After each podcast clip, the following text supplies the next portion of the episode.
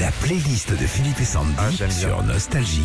Ouais, c'est l'une des nouveautés euh, musicales de la rentrée. De Palmas a fait sa rentrée hier avec une nouvelle chanson qu'on Ouais. vous a fait découvrir qui s'appelle Personne. Ok, et ben on va écouter quelques tubes de De Palmas pour se rappeler parce que on a tendance à oublier les grandes carrières Ouais. de ces gars. Par exemple, Une seule vie. Eh ouais, sorti en 2000 sur l'album Marcher dans le sable, c'est justement les premiers mots de ce tube. Marcher, marcher du pied gauche. Ça te porte bonheur. Un autre, s'il te plaît. Ah, j'en rêve encore, c'est joli ça.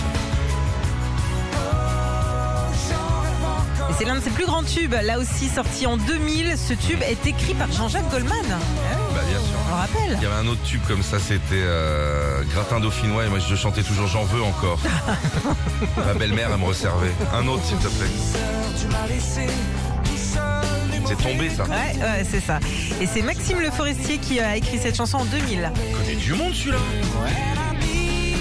Ah, mes petites filles chantaient ça. Ah, c'est trop mignon. C'était en 2004. Ouais. Ce tube était du chanson francophone de l'année. Il faut savoir que Gérald de Palmas, de son vrai nom Gérald euh, Gardrinier, est fan des années 80 et surtout du groupe Level 42.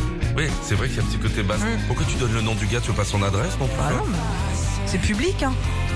Regarde-moi bien en face toi. Face.